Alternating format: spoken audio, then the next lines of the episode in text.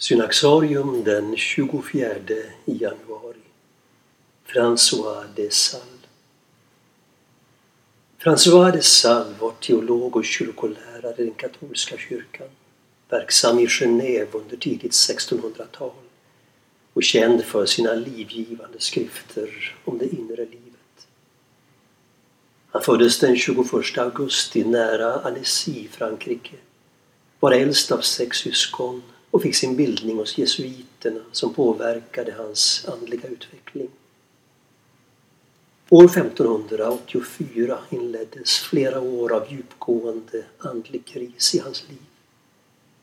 Efter en diskussion om predestinationsläran började han tro att han var förutbestämd att hamna i helvetet.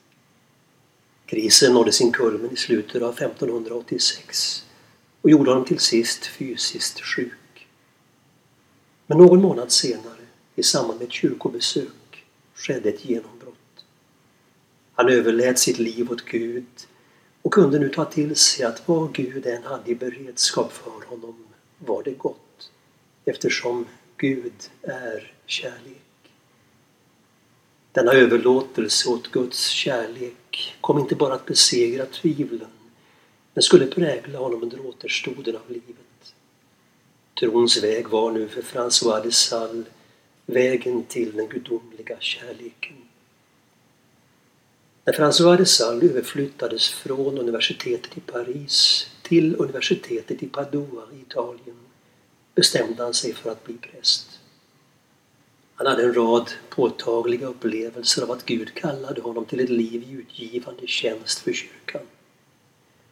År 1602 blev han biskop i Genève där Calvin varit verksam och som nu var de reformertas säte. Han blev snart känd som en fängslande predikant, en av de mest lysande i sin samtid, men också som de fattigas vän. Han var en person med en ovanlig medkänsla och ömhet för sina medmänniskor. François de Sales dog den 28 december 1622 medan han var på resa. Två år senare flyttades hans stoft till Annecy, Frankrike, där han hade växt upp.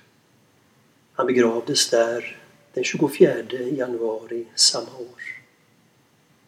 I den katolska kyrkan är han författares och journalisters skyddshelgon.